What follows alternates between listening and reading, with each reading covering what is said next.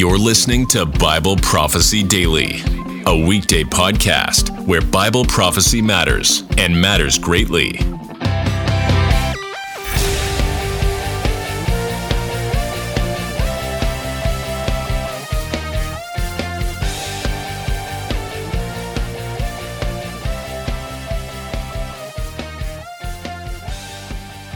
NAR views of revival differ radically from the type of revival other Christians seek.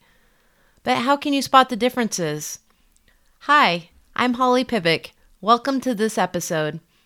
As I've explained in previous episodes, NAR leaders have a novel view of the end time, known as victorious eschatology. As part of that view, they teach that there will be a billion soul harvest, that is, a great end time revival under the leadership of NAR apostles and prophets that will allegedly usher in Christ's return. Be sure to check out those previous episodes if you missed them. In this episode and the next one, I will identify 13 clues that show that a song, sermon, or event is promoting NAR revival. Here are the first six clues. The first clue that NAR revival is afoot are two practices known in NAR as ministry time and activation. Some people come to NAR revival events seeking healing from a sickness, but many others come for, for a personal word from God about their destiny or to feel His closeness and presence. This may come in the form of holy laughter or being slain in the Spirit, that is, being knocked down to the ground by the power of the Holy Spirit, or seeing a glory cloud, like the glory cloud that allegedly has appeared at Bethel Church in Redding, California numerous times. People crave a touch from God in some fashion or other. They want to be noticed by Him and feel special.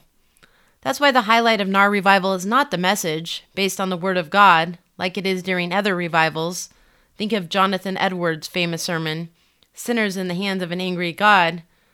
At a NAR event, everyone eagerly anticipates the climatic ministry time, near the end of a service, when a so called prophet or apostle on stage announces that God is healing people in the audience, or they begin to give prophetic words to specific people in the room.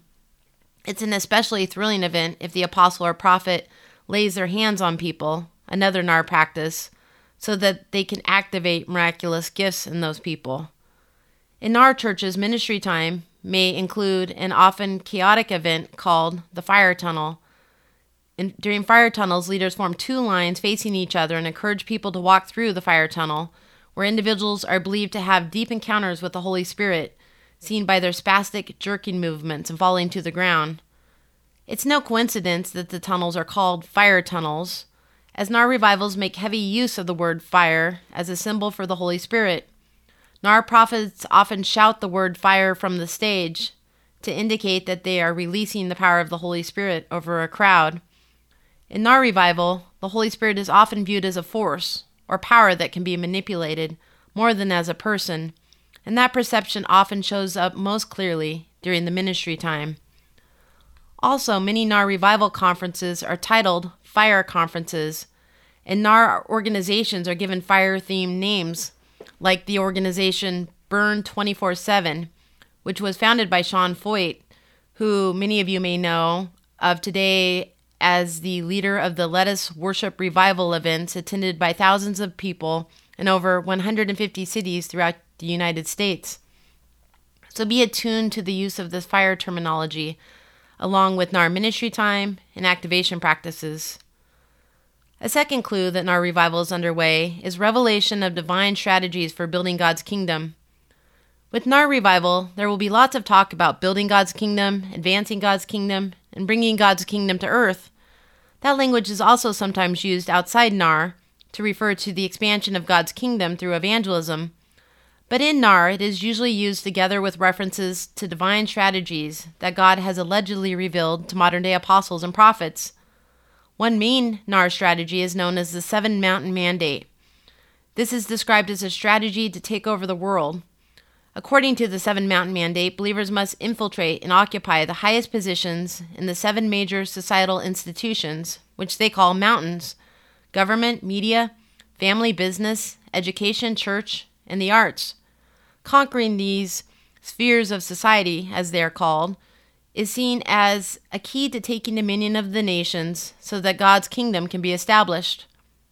And NAR leaders make it clear that the key to controlling those institutions is the work of apostles. The apostle Ché Ahn, for example, of Harvest Rock Church in Pasadena, California, writes We must also recognize that apostles have the authority to govern on all seven mountains of culture. It is astonishing that the apostles claim this mandate gives them authority to govern not only the church, but also society. Naturally, this has raised concerns that the NAR movement is seeking to establish a national or global theocracy. In addition to the Seven Mountain Mandate, listen for references to the Seven Mountains of Influence and the Seven Mountains of Culture. A third clue for spotting NAR revival is a distorted gospel the true gospel, according to Scripture, is the good news that Christ's death and resurrection has made the way for forgiveness of sin, reconciliation with God, and eternal life. See John 3:16 and 1 Corinthians 15, 1 through 8. These benefits are available to all who place their faith in Christ. But NAR leaders claim that this is an incomplete gospel. They claim the full gospel includes the message that Christ's death and resurrection have made the way for his followers to take dominion of the earth. They call this gospel the gospel of the kingdom. The way the gospel of the kingdom is confirmed is by miraculous signs and wonders. In fact, Bill Johnson, the apostle at Bethel Church in Redding, California, teaches that, quote, a gospel without power is not the gospel Jesus preached, unquote. So, do you want to know which version of the gospel is being promoted at a revival? Then do the airtime test. See how many minutes are devoted to talking about forgiveness of sin, salvation, and growth and holiness versus miracles, prophetic words, and talk of Christians ruling and reigning. A fourth clue for spotting NAR revival is the presence of promises that God will fulfill your dreams and make you prosperous. Why did Jesus leave the riches of heaven, come to earth as a humble baby, suffer and die? so that He can make us wealthy, healthy, and successful in every area of our lives. At least that's what the prophet Kris Vallotton at Bethel Church in Redding has said. He writes, I want to point out again that Jesus became poor for a reason. His celestial mission was to make us wealthy. The teaching that God wants all believers to enjoy good health and wealth is known as the prosperity gospel. It's most commonly associated with televangelists like Benny Hinn, Joyce Meyer and Kenneth Copeland, who live in mansions, drive luxury cars, and own private jets. But NAR leaders also teach the prosperity gospel, though not all NAR leaders may boast as openly and frequently about their wealth as many of the prosperity gospel teachers do. And NAR leaders have also given the prosperity gospel a special NAR spin. They teach that the prosperity gospel is a long forgotten truth that has been restored by present day apostles and prophets. Prosperity teachings are essential to NAR because, along with the billion soul harvest, God plans to fulfill another NAR prophecy called the end time transfer of wealth. This second prophecy reveals that God intends to transfer the wealth of the wicked to the righteous so that the apostles have the funds needed to build God's kingdom. So, NAR followers are taught to make declarations such as, Lord, release the wealth of the wicked into my hands. And of course, no prosperity teaching is complete without flattery. NAR leaders boost their followers' egos by saying that the coming revival depends on them, by saying things such as, You are a game changer. God is waiting on you. You are the signs and wonders generation who will finally succeed in bringing heaven to earth. A fifth clue that an event or message is promoting NAR revival is a novel view of the end time, which, as I already mentioned, is known as a victorious eschatology. Since I've already dedicated an entire episode to explaining NAR teachings about the end time, I won't go into as great of detail. For now, I'll briefly explain what is distinctive about the NAR teachings. Christians have different views about how the last days on earth before Christ's return will unfold, but two of the three main positions, premillennialism and amillennialism, agree that the world will not get better and better, in these views, evil will continue and even increase, and many believe that the church at large will experience an apostasy, where many professing believers will fall away from the faith and follow false prophets. In support of these beliefs, they point to scripture passages such as Matthew 24 and 2 Thessalonians 2 3. Neither premillennialists nor amillennialists expect the church to establish God's kingdom on earth prior to Christ's return. And together, these two groups make up the majority of Christians. Proponents of postmillennialism, the third main position, do seek the expansion of God's kingdom across the earth prior to Christ's return, but historically, they have sought to do this through gospel proclamation and trust in the Holy Spirit's ability to regenerate human hearts. They have not relied on strategies like those revealed by present day apostles and prophets. But NAR teachers have a radically different view. They call the dominant Christian views of the end time pessimistic, fear motivated, and escapist, and they believe these teachings are holding back the church's ability to bring God's kingdom to earth. In their victorious eschatology, Christians under the leadership of apostles and prophets in the last days will experience great victory by performing signs and wonders that will cause a worldwide revival or billion soul harvest. Entire nations will convert to Christ. Some NAR leaders, such as Mike Bickle of the International House of Prayer in Kansas City, Missouri, even hold that Christians will take vengeance on their persecutors by making prayer declarations that will loose the judgments of God described in the book of Revelation.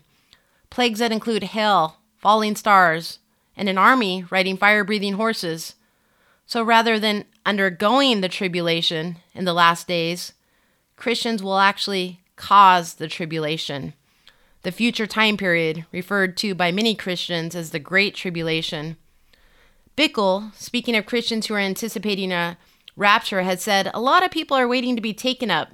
They want to go up so they can escape the tribulation.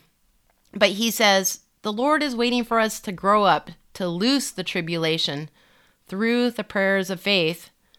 These very different teachings about the end time provide one sure sign of NAR revival efforts. A sixth clue for spotting NAR revival, the final one I will explain in this episode, is declaration prayer. During a NAR revival event, the way believers pray is noticeably different. They do not humbly ask God for such things as healing, financial provision, and the end of societal evils like abortion. Rather, they decree and declare that those things will happen.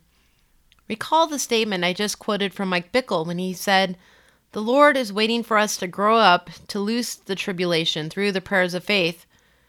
When Bickle speaks of prayers of faith, he is speaking of prayer declarations.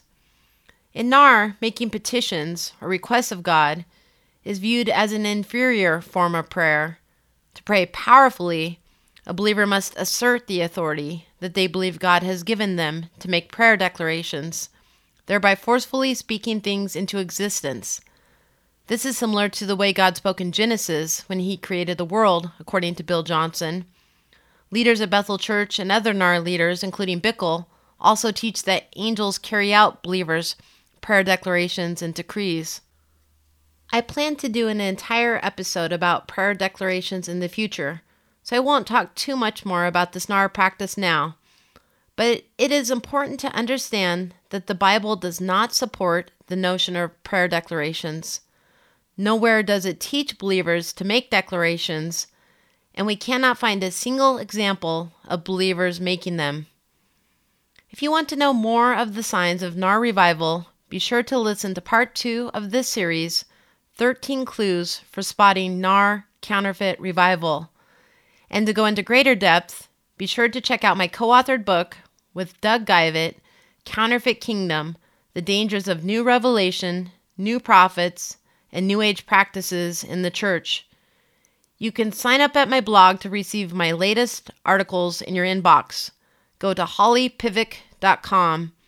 That's H O L L Y P I V E C. You can also follow me on Facebook, Instagram, and Twitter. Thanks for listening to Bible Prophecy Daily.